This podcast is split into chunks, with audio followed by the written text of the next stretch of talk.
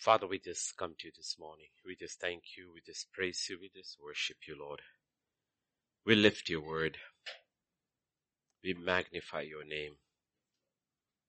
We believe, Lord. Therefore we speak. We speak healing into everyone who's not well in their body. Right now, Lord, to the child who's in the ICU, you will not die, but you will live. You will declare the works of the Lord. Be healed and be made whole in Jesus' name. And everyone in the body of Christ who's down with any form of ailment, I take authority in the name of Jesus of Nazareth and I cancel out every work of the enemy. I rebuke the fever, the infection, whatever it is, and I speak healing in Jesus' name.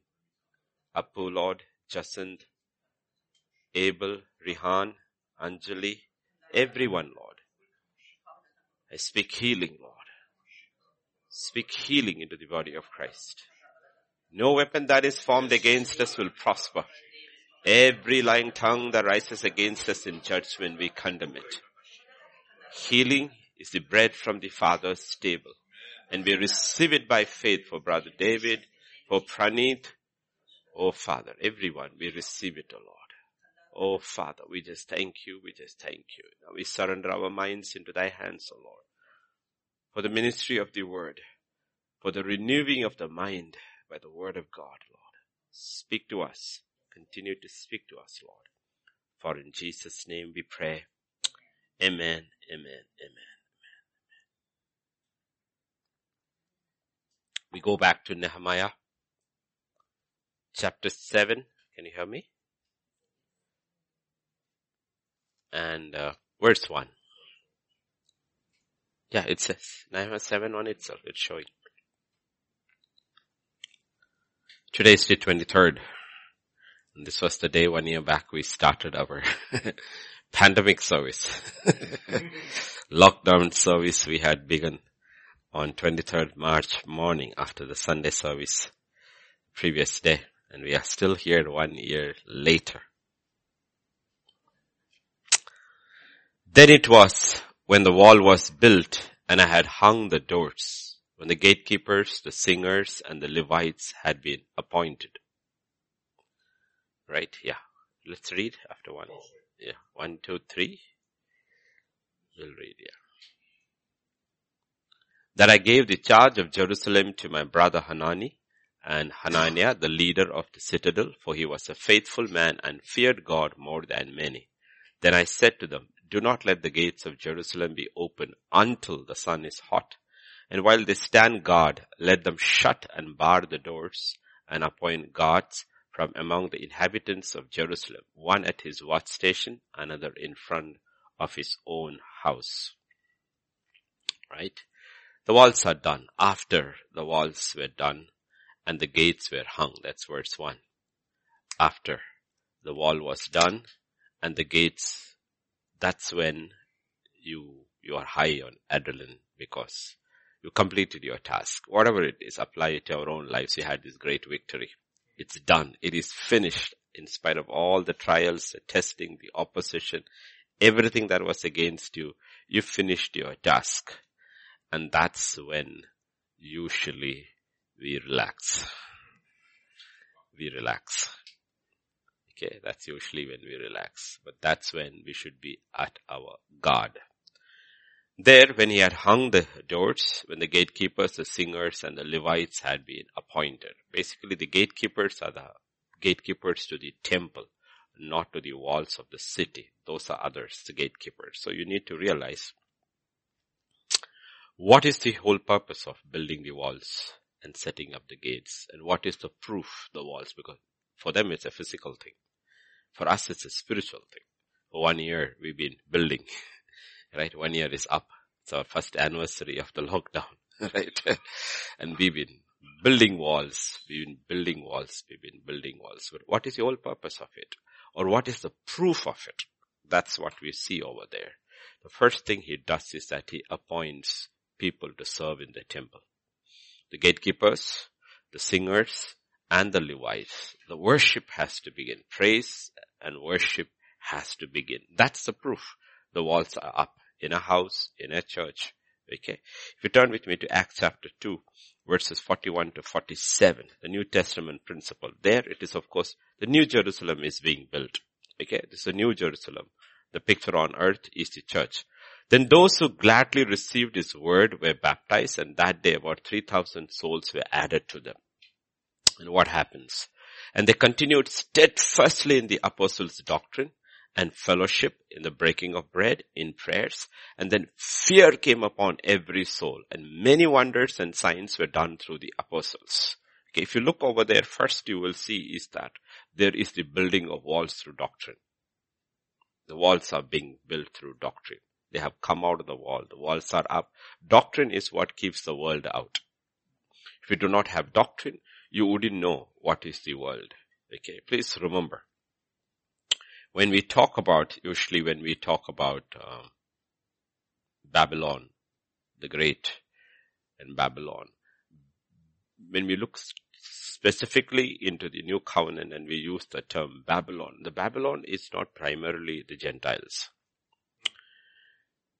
Because Babylon is called an adulteress. Okay, and uh, the Gentiles cannot be an adulteress because they are not yoked with God. Okay, so it is somebody who claims to belong to Christ. Claims to belong to Christ. So it is a church that has broken down the walls and has gone into the world. The world has come into the church. That is why you will see, you can preach about anything. The minute you start preaching against the world, church gets very unhappy. Doesn't matter. Matter, okay? Do not love the world or the things in the world. When John says in 1 John, remember he's, if you look at the letter carefully, he's writing it to the children, he's writing it to the youth, and he's writing it to the fathers. All three. Even the, for those who claim to be fathers in the kingdom of God, spiritual fathers, very mature, are also can be tempted and fall into the world like Demas went. He must have been one of the fathers with uh, Paul. So remember the warning is, that's why doctrine is so important and the walls are up, but that's not enough. We need the walls of doctrine. We need the walls of fellowship, which is accountability. And we have this constant soul searching, which is uh, the communion table. And there is this unity in prayer.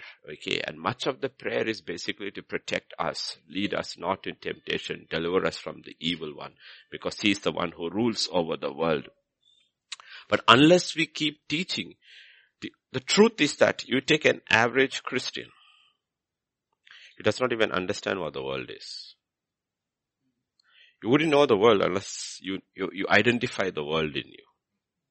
You identify the world in you you know, identify, like last night we were having a conversation, like at home because David is there.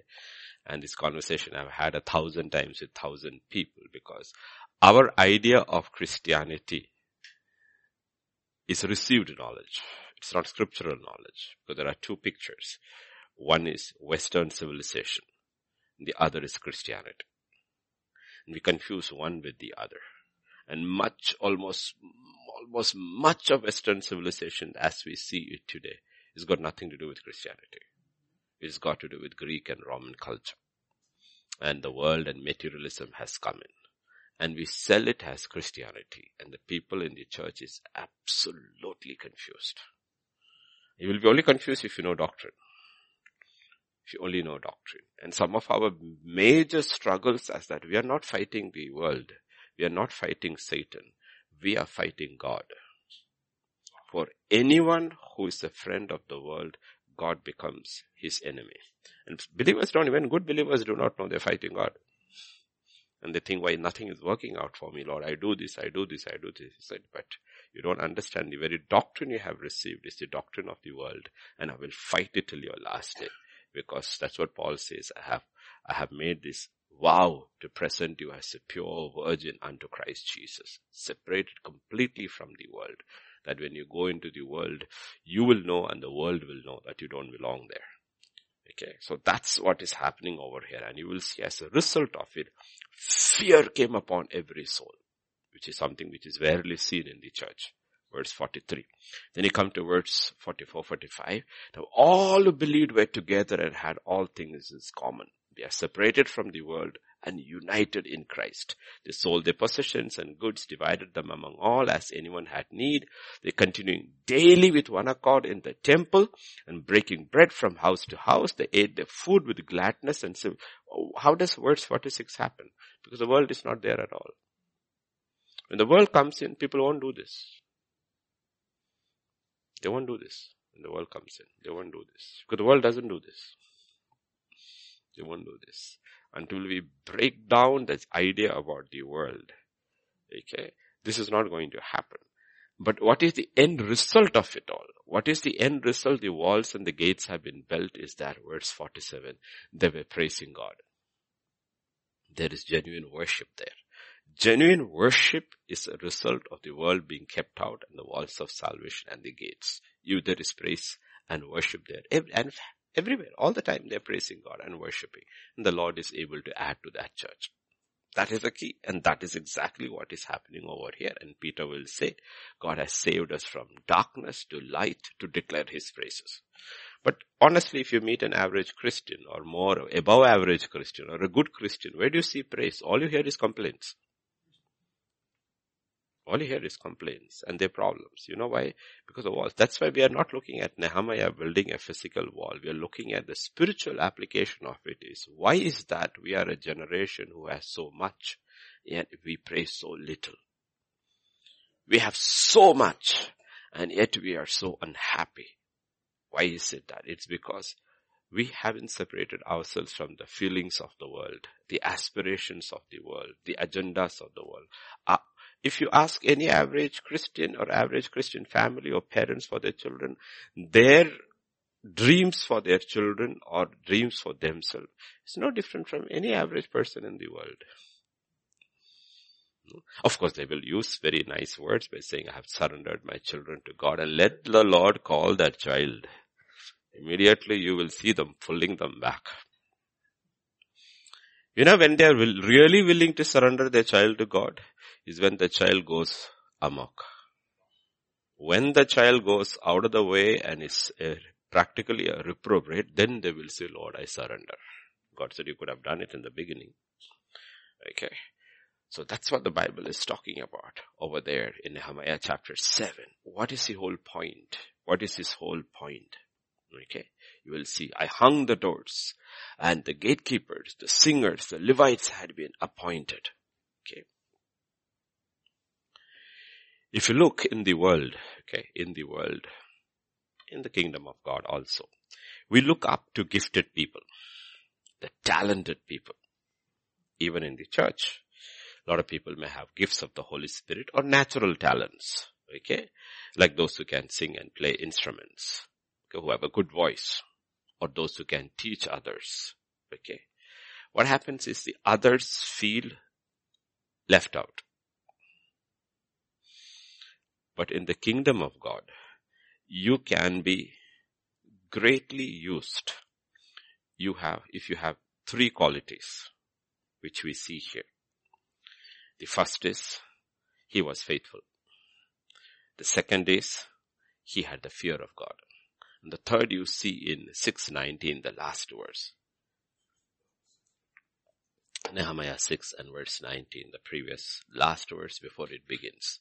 It is that Tobiah sent letters to frighten me. You are fearless. You are not intimidated. You are not intimidated.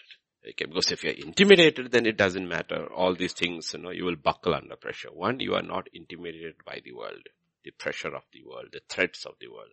Second, you are faithful. Third, you have the fear of God. Now when we use this faithful and we know scriptures how he was faithful in little things will faithful and all that and God takes it. But let us use another word so that we understand it better. because then the meaning suddenly becomes even more clear. Let us simply put the word dependable. Let's, we have people sitting here. Can your husband describe you as dependable? Can your wife describe you as dependable? Can your, uh, your parents describe you as dependable? Can your employer say you are dependable? Can your church say you are dependable? Can ultimately God say, I can depend upon you? That's a simple question. Faithful, we immediately make it into a very religious term.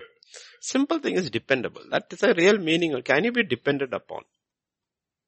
Two days in a row. Can you be dependent upon? No. That's the reason Mary had many sons and daughters.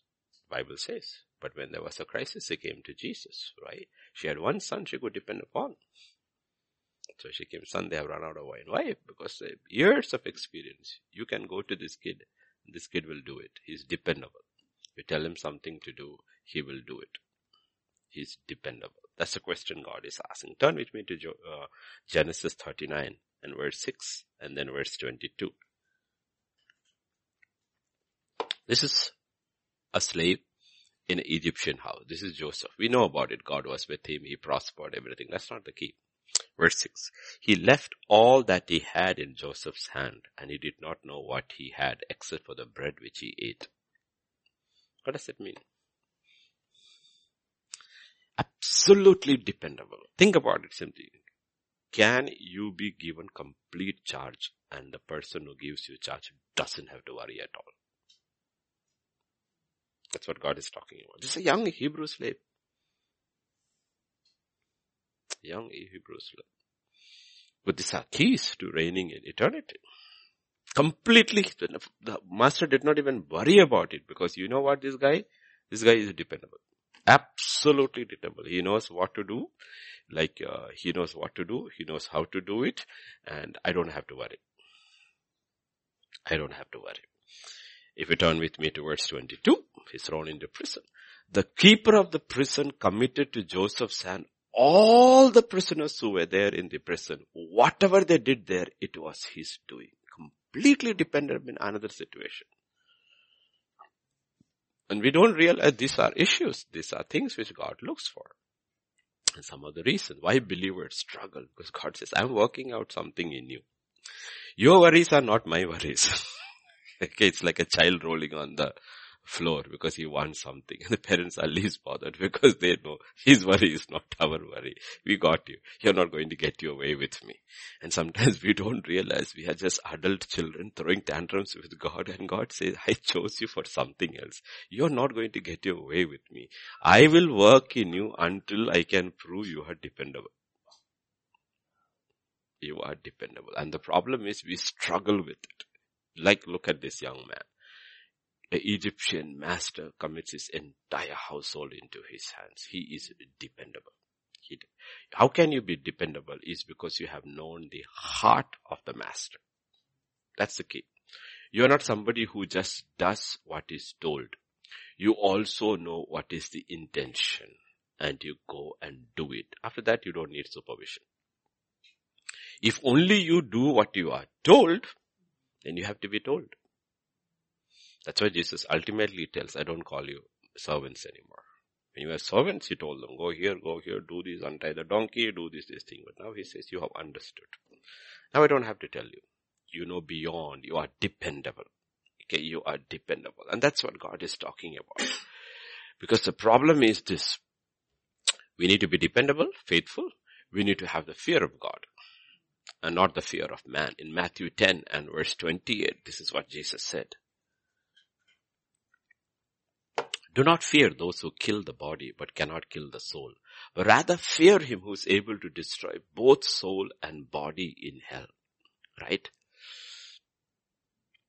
Fear of God and love of God are compatible. They're both different sides of the same coin.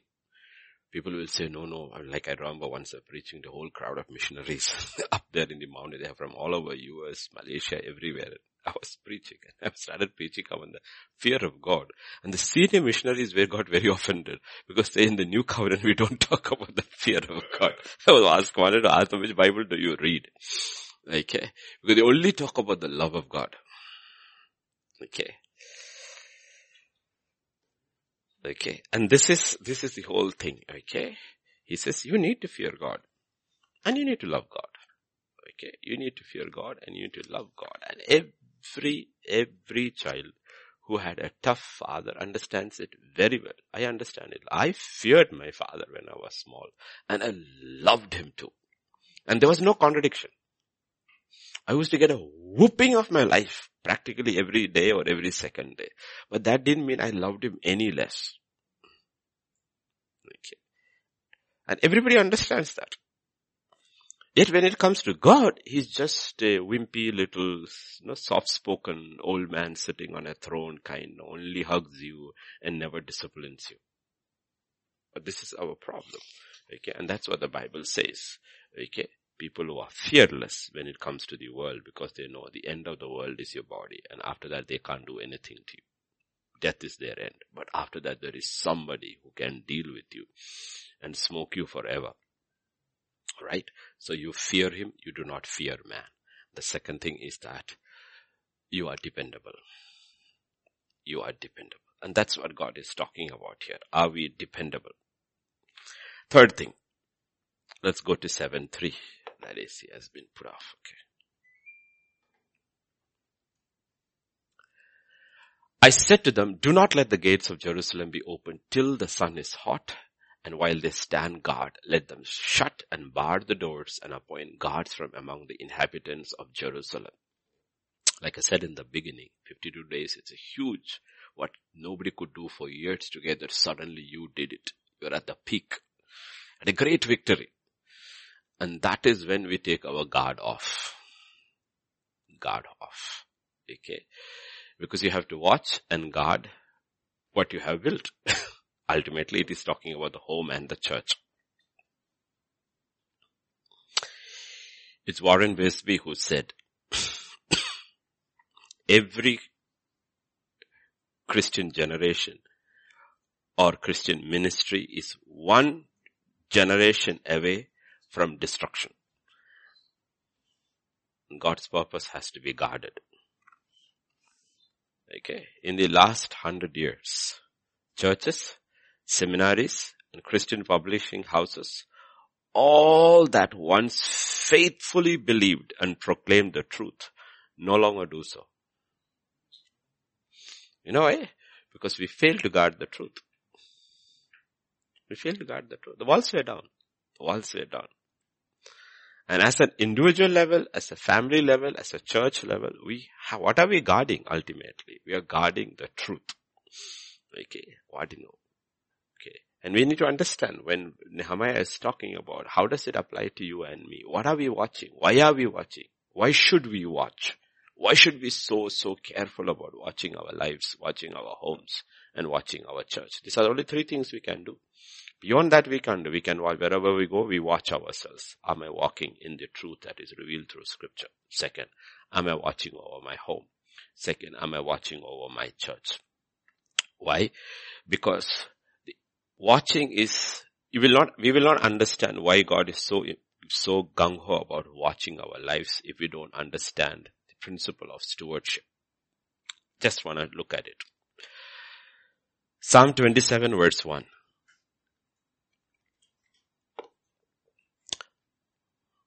Or 24, 24, not 27, 24 verse 1. The earth and its fullness, yeah, 24 verse 1. Okay. The earth is the Lord's and all its fullness, the world and those who dwell therein. First we need to understand everything in the earth belongs to God. Deuteronomy 10 and verse 14. 10 and verse 14. Indeed, heaven and the highest heavens belong to the Lord, your God, and also the earth with all that is in it. Leviticus 25 and verse 23. Speak to the children of Israel and say to them, when you come into the land which I give them, yeah, 25, 23, yeah. The land shall not be sold permanently, for the land is mine. For you are strangers and sojourners with me. See, the land is yours, not yours, it's mine. We may say, my house, I bought it and go to the registrar's office, register and all. God says, you know what, the land is mine. And you're just pilgrims over here. And in Job 41 and verse 11, Who has preceded me that I should pay him? Everything under heaven is mine. Okay? So, only when we understand ownership, then we will understand stewardship. Stewardship. That's why always this, you know, it is easy to mess up something that belongs to you, that damage is yours. But we have to be careful about things that belong to somebody else because God watches that. Especially the houses we rent, the things that we borrow. You know, I always tell you, take one of my books, put a cover, read it and give it back as far as possible. Don't break its spine. Just don't bend the pages. Put a marker or a bookmark in it because it's not yours. As simple as that. It's not your book. And this has to last a lifetime. But people don't do. They break the spine, it pull the pages off and give it. You know what happened? You read the book, but you didn't understand the principle of stewardship. Because principle of stewardship is when you have something that belongs to somebody else, be very careful about it. Not because of the honor, because God is watching you. How do you handle somebody else's property? Very, very careful. And we need to realize this entire universe, including we ourselves, belong to God. And that is why it is so important that we watch what belongs to somebody else. My life is not my own. My home is not my own. And God has committed all this to us for a season. And ultimately, you know what? We are going to be judged. You know what the judgment is all about? It's about stewardship. We are going to be judged about stewardship. First, our own life. Second, our homes. And third, our work. In church or outside. We are going to be judged about stewardship. And why should we be very, very careful, very, very careful and be watchful? Because there is a fellow, the Bible says, who's a thief. Who steals, and who comes to kill and to destroy. He never sleeps and is forever looking for an opportunity. That is why we have to be watchful. And two times in the book of Job, you know, when God asks, where did he come from? He says from roaming the whole earth back and forth. He's forever roaming. He's forever looking for an opportunity to see somebody who is not watching. He kills, he steals, he devours, he destroys. And therefore God says, God, watch. God, watch. First Timothy chapter 6 and verse 20. Okay. O Timothy, guard what was committed to your trust. Guard what was committed to your trust. You know why we have come to this point?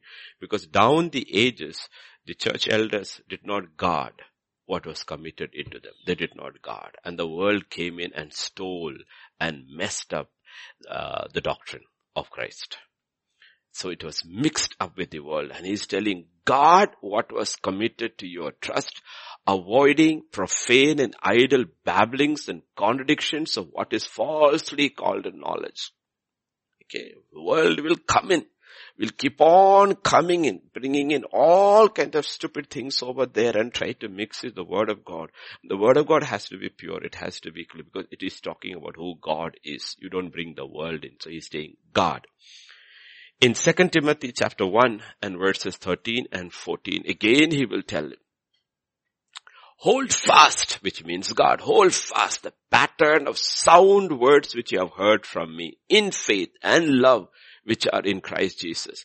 That good thing which was committed to you, entrusted it to you, keep or guard by the Holy Spirit that dwells in us.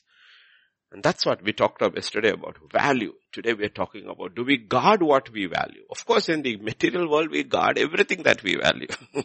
Scratch on the car, boy, how upset we get, a tear on a dress, no? But messed up doctrine and messed up ideas about God, we don't bother. And that's what the Bible is talking about. Guard it, what was coming. Keep it by the Holy Spirit. In Proverbs 4 and verse 23, another very well known verse, it says, keep or guard your heart with all diligence. Guard your heart with all diligence for out of it springs the issues of life.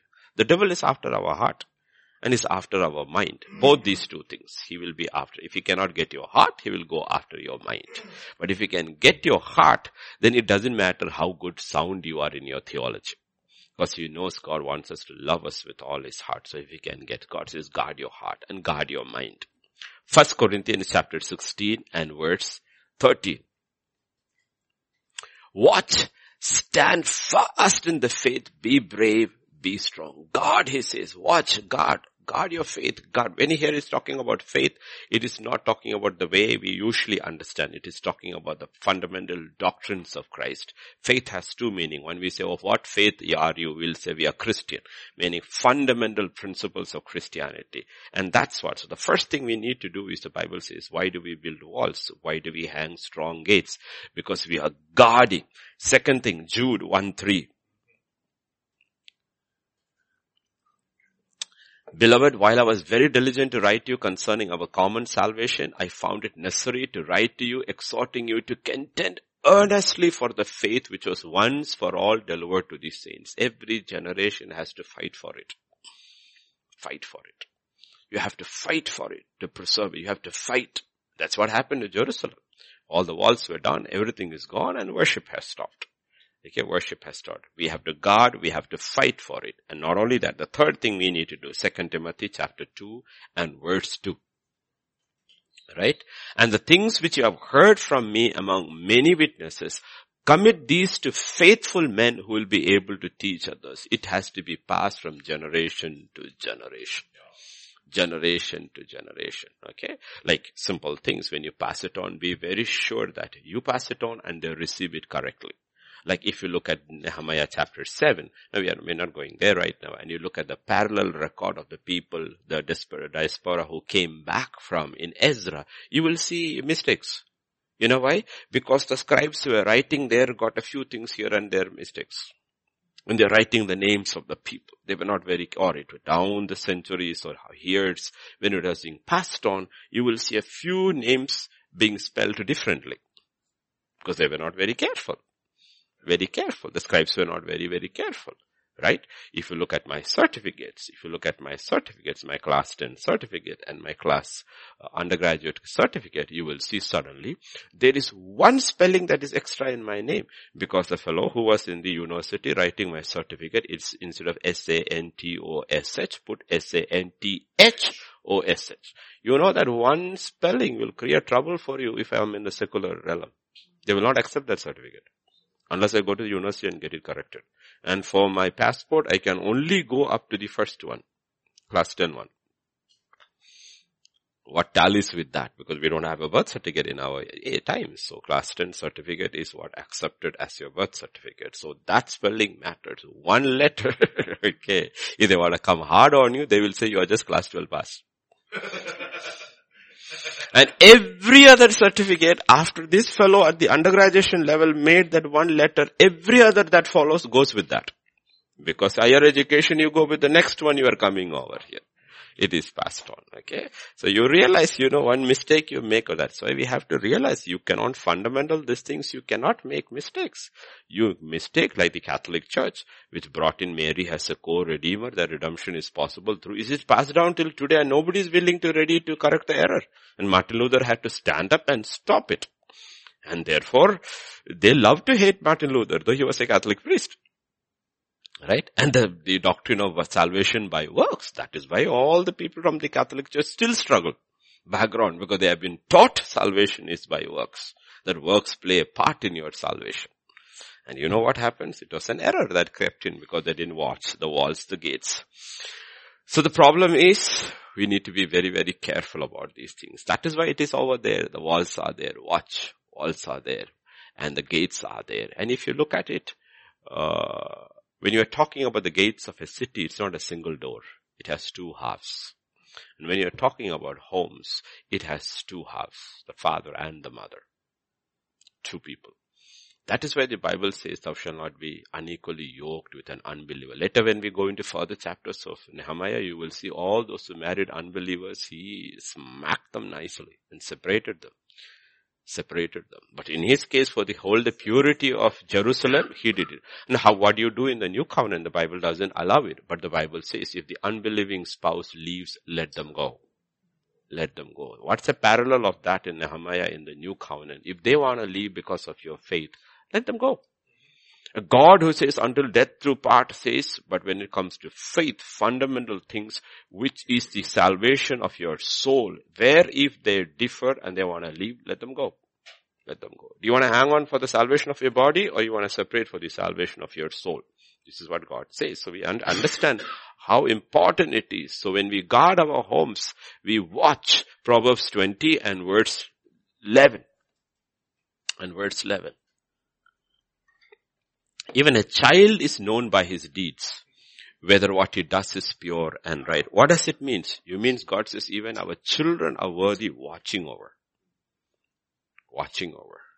You see, our, our major issue with parenting is that we watch our children when they are babies. When we watch over them. Why? Because we are scared they will hurt themselves. But do you know that's the time when they need least watching? Least watching.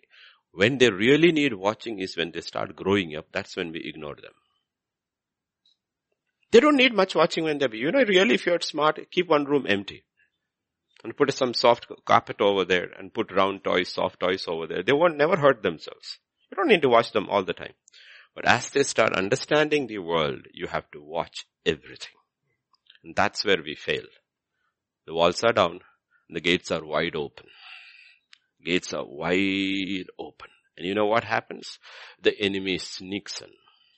That's when the enemy sneaks in because we take their eyes off we take their eyes off. Because we don't understand fundamental principles about the kingdom of God and uh, what is important. We think their physical safety is so important. Their comfort is so important. We don't realize their soul is what is so important. Because you have to hear testimonies of people when they are in their middle age and all and they look back and they say how they messed their life up and until Christ started redeeming and restoring. I still remember the story of a man he says, his fall began, he says, when he was a young little boy. He says he was five or six or seven years old. And uh, he was going through his father's desk. And among the papers, he found a small little pawn book. He had never known what sex was until he opened it and saw the pictures and opened a door for him for which he messed his life for the next 30, 40, 45, 50 years. Why? Because they were not careful. That shouldn't have been there. You know, shouldn't have been there. You know, shouldn't have been there. You know, and parents don't realize this. You know, like when I was growing up, I said when I was growing up, we always had people at the home practically every evening. Everybody drinks. And always there would be a little at the end after this. Okay you know, the kids are asked to clear the table.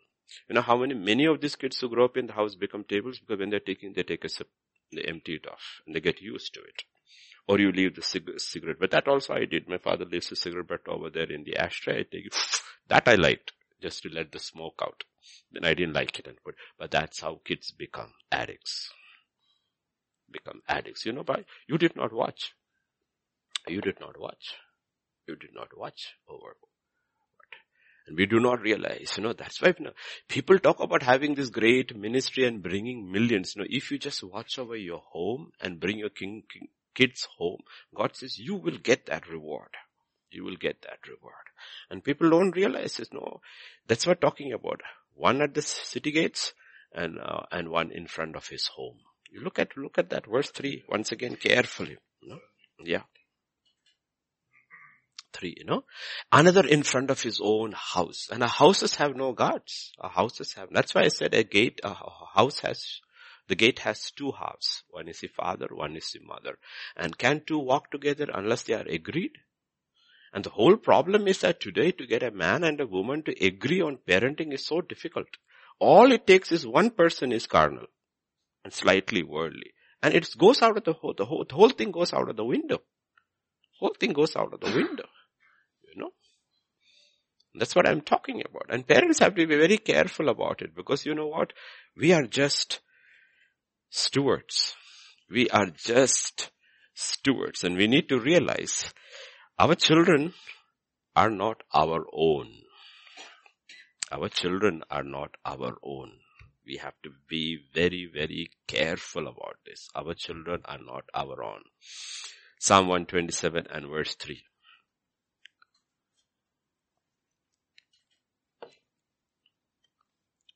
Behold, children are a heritage from the Lord. The fruit of the womb is a reward. Okay. If you go to Ezekiel chapter 16, 9 to 15 is how, I mean, the whole chapter actually, but 9 to 15 we'll quickly read. This is how God took care of Israel and he putting her in terms of a child. I washed you in the water. Yes, I thoroughly washed off your blood. I anointed you with oil. I clothed you in embroidered cloth, gave you sandals of badger skin. I clothed you with fine linen and covered you with silk. I adorned you with ornaments, put bracelets on your wrists, a chain on your neck. I put a jewel on your nose, earrings in your ears, and a beautiful crown on your heads. Thus you are adorned with gold and silver. Your clothing was fine linen. He basically is talking about spiritual, okay? He ate pastry of fine flour, honey, and oil. You were exceedingly beautiful, succeeded to royalty. Your fame went out among the nations because of your beauty. He's talking about this because I blessed you. The whole world knew about you. For it was perfect through my splendor which had bestowed on you, says the Lord God. And what did you do? Verse 15. But you trusted in your own beauty and played the harlot because of your fame and poured out your harlotry on everyone passing by who would have it. Instead, what did you do with all the blessings I again? You went right into the world and sold yourself to them. You became just like the nations around. That's what you did. Okay? You had, you broke your walls.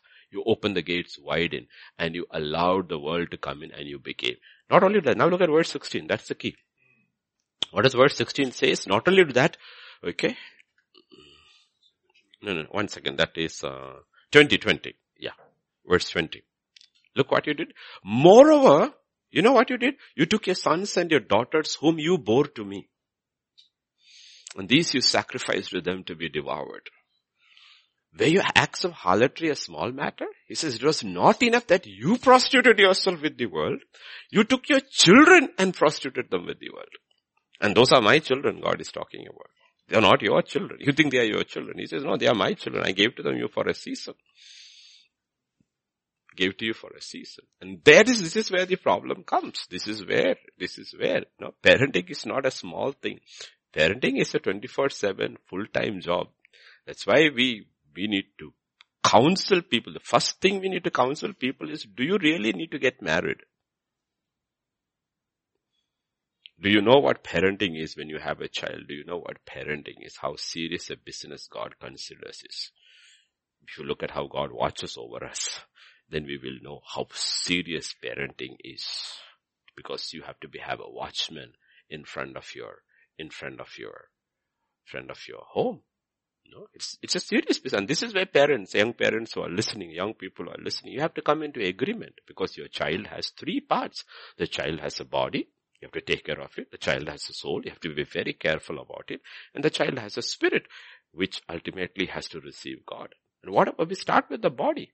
Right? Think about it. Start with the body. All the days I brought up my little children up, I remember they never ate anything from outside. Very rarely wouldn't bring food from outside. Everything was cooked at home. You know why? Because their body was precious. It's a body that you offer to them. And today, you know what? Everything is from outside.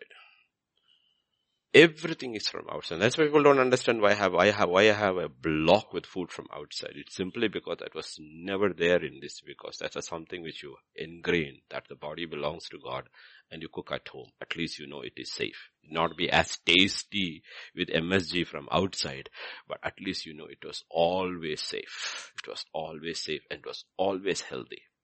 It was always healthy. Okay. And the clothes you bought, I bought the clothes for them was absolutely always careful. Always careful about what they wore. You know, when you have control over it.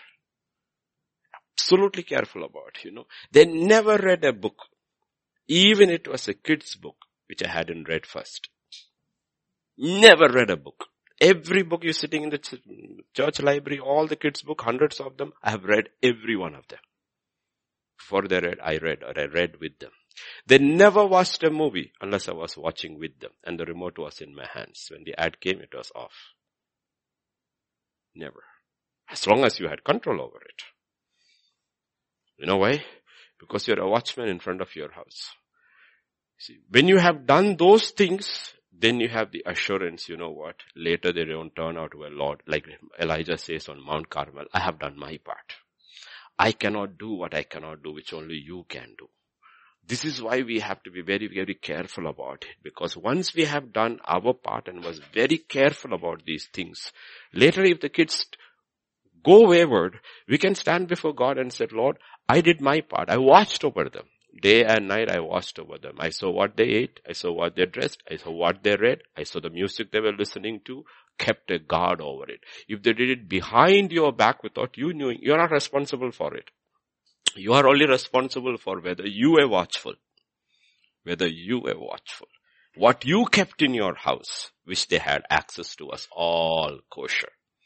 Was all kosher. What you kept in the fridge was all kosher. What you bought and brought into the house was all kosher. And it was not easy even to make their evening snacks. I got up and made their snacks in the evening and kept it for them. Because the easy thing is to buy from outside. So I will make it for them. Breakfast, lunch, snack, dinner. To see that their bodies belong to God. You know what? And that's what God is talking about. We have to, and their minds, more than that, their minds. The minds, because the devil comes after your mind. And their heart and their heart. That's the one thing. One thing I was very, very careful about that. Vacations were always with family or the church family. It was never visiting places.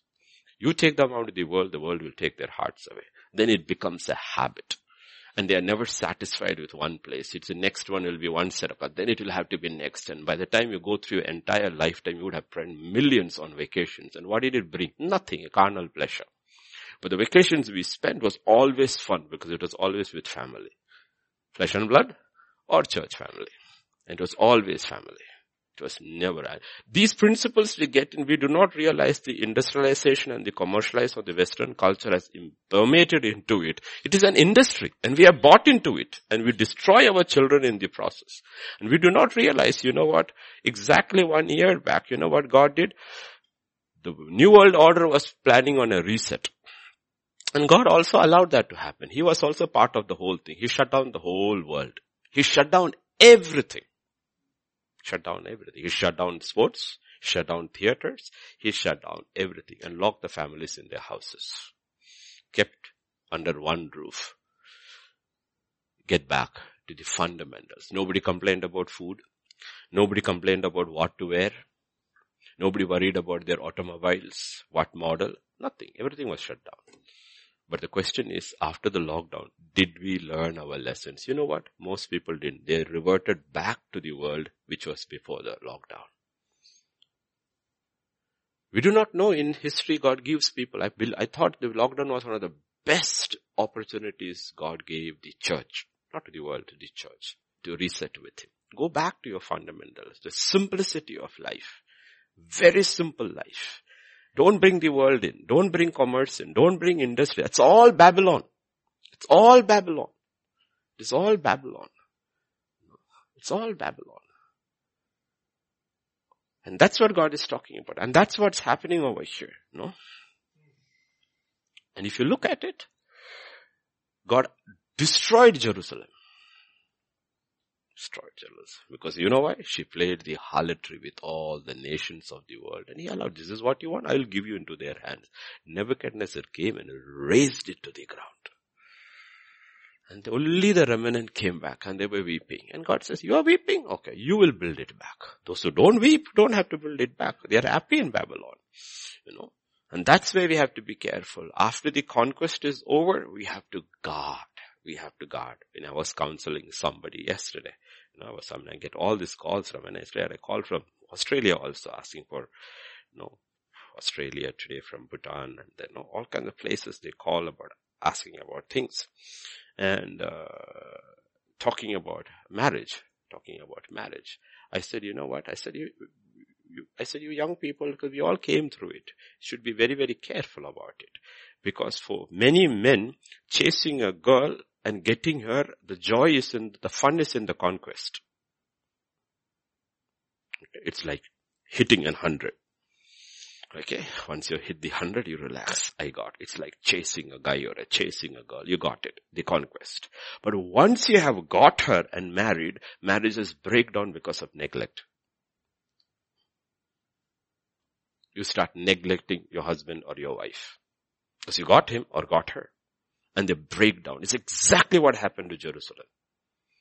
Nehemiah is very, very wise about it. You know why?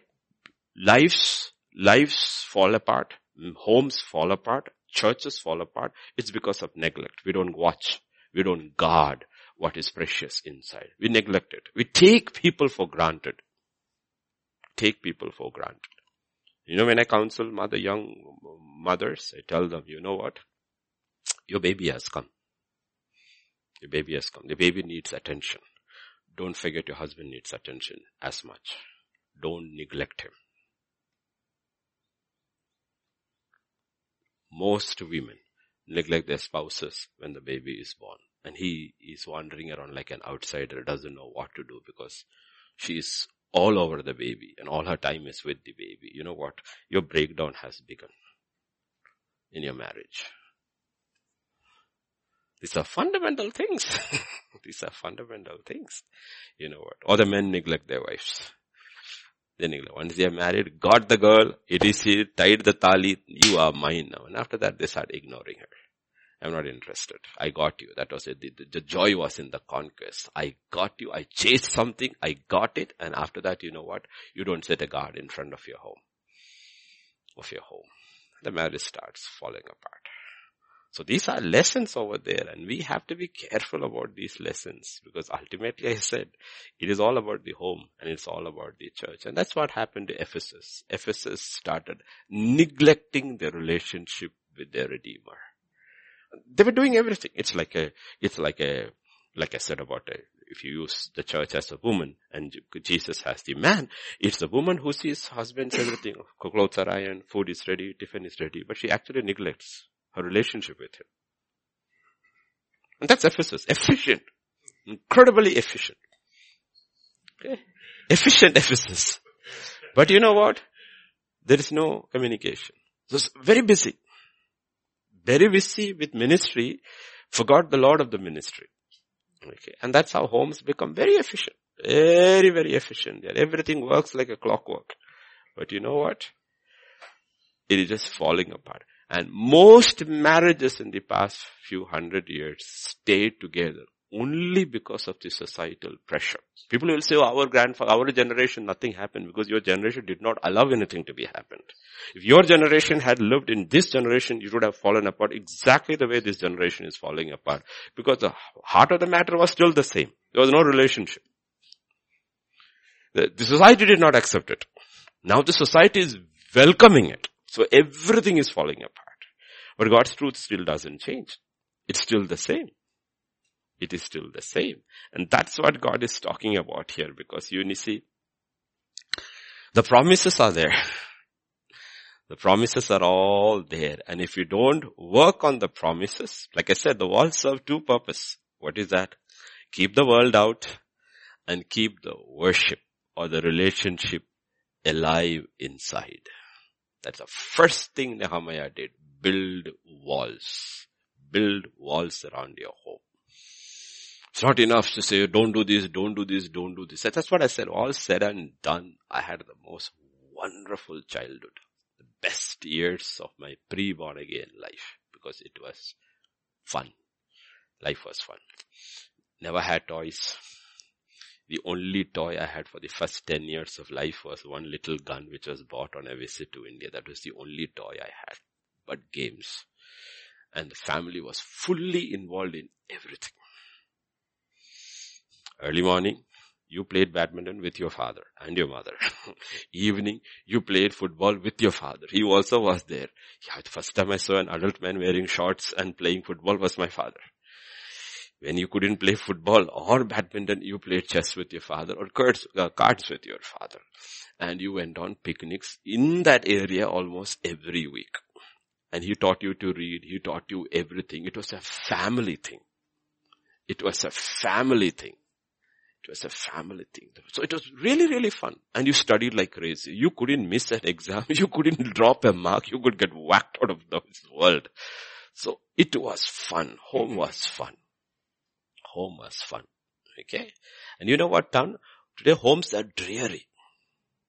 Absolutely dreary. Poor little Sarah was running one kilometer today because there is no games to play. They have to run to get some exercise. I saw them in the morning on the road. Okay. But it doesn't matter. You still can make home a happy place. home a happy, happy place. And you know what? We allowed the world to come in. This is a fundamental problem. Otherwise we are just learning. That's what uh, the whole thing is. No, the whole thing is we need to understand this. I heard Ponent say in the morning. God put two trees in the garden among many trees. One was knowledge of good and evil. The other was life. And people in the church are still partaking of the tree of knowledge of good and evil and still dying. Because Jesus did not come to give us that. Jesus came to give us life. And if the knowledge does not become life, you are still dead. Your life is dead, your home is dead, your church is dead. Church is dead. The knowledge has to become life. And it will not become life unless you keep the world out because the world reeks of death.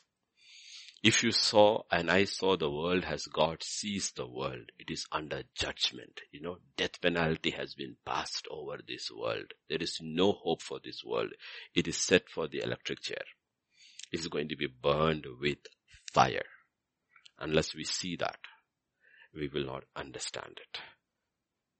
We will not understand it. So as we close and go to prayer, what do we see? Luke chapter 4 and verse 18. Why is this so? Before we go there, just look at, uh, look at, uh, Nehemiah chapter 7 and verse 4. Then we go to 4 8. The city was large and spacious, but the people in it were few, and the houses were not rebuilt. Wait a second. You mean there are no people in the city? And there are no houses? Then what are you building these walls for? What are you wasting all your time and effort building these walls? Simple question to ask is that. What are you wasting all your time for? Right? What do you see? Zechariah 8 5.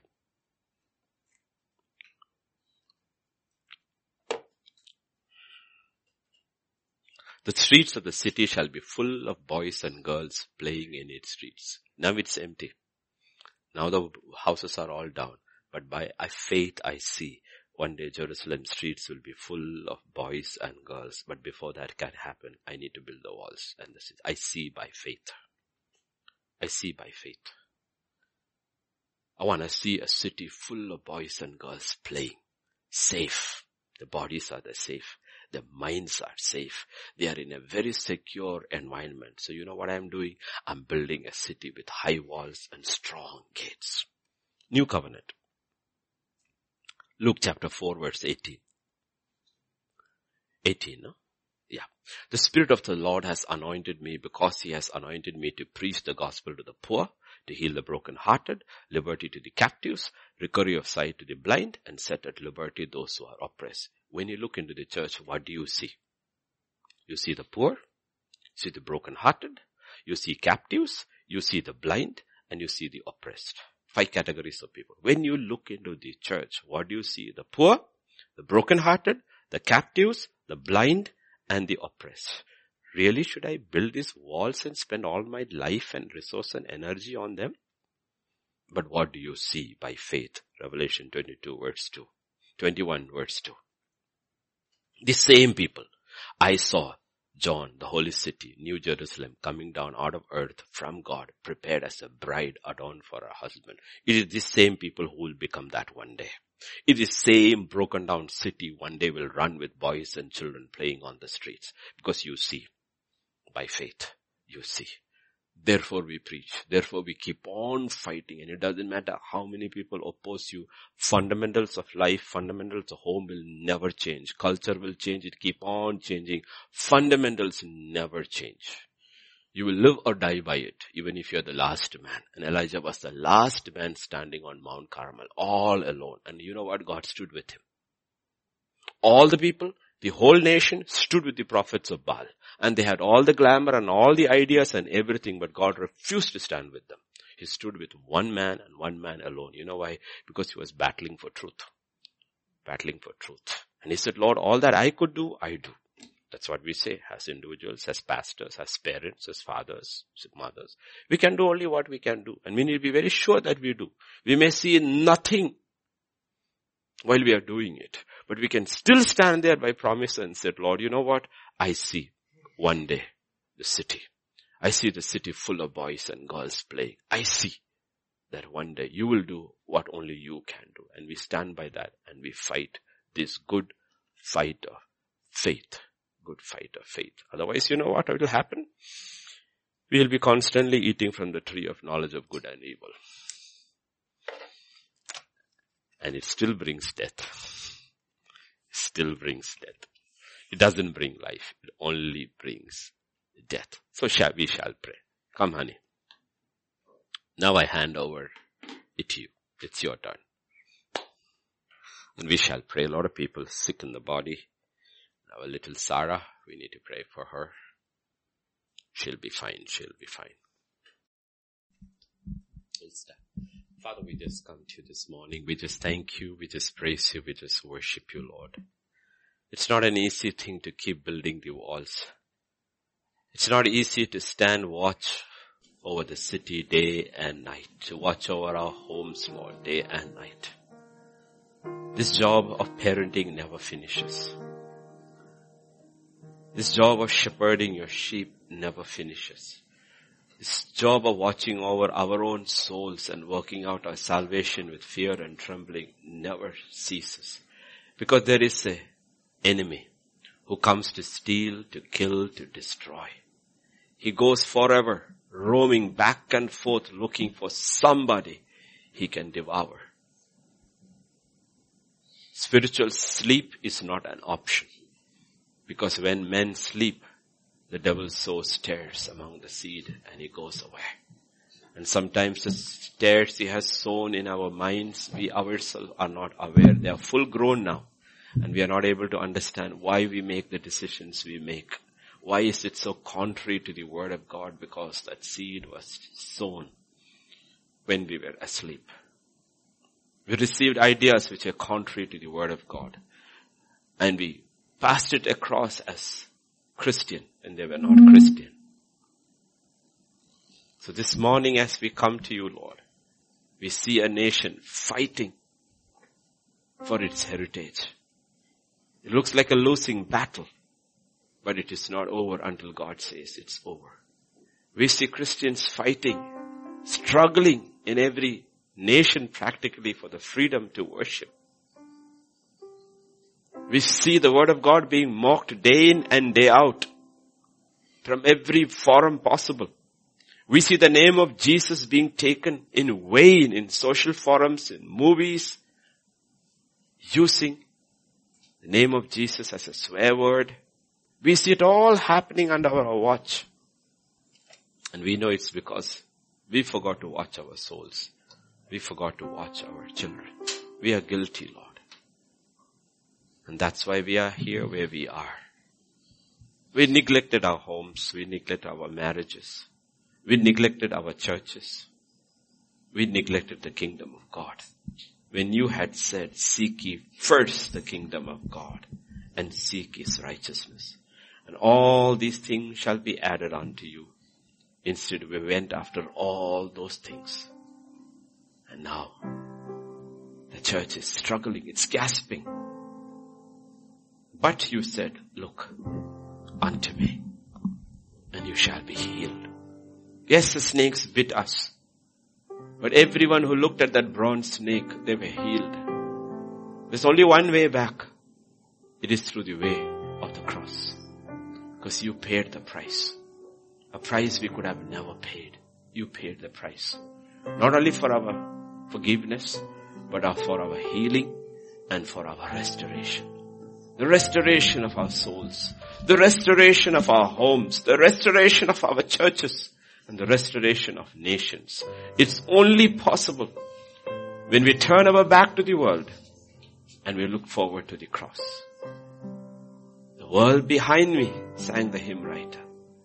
The cross before me. Oh, no turning back.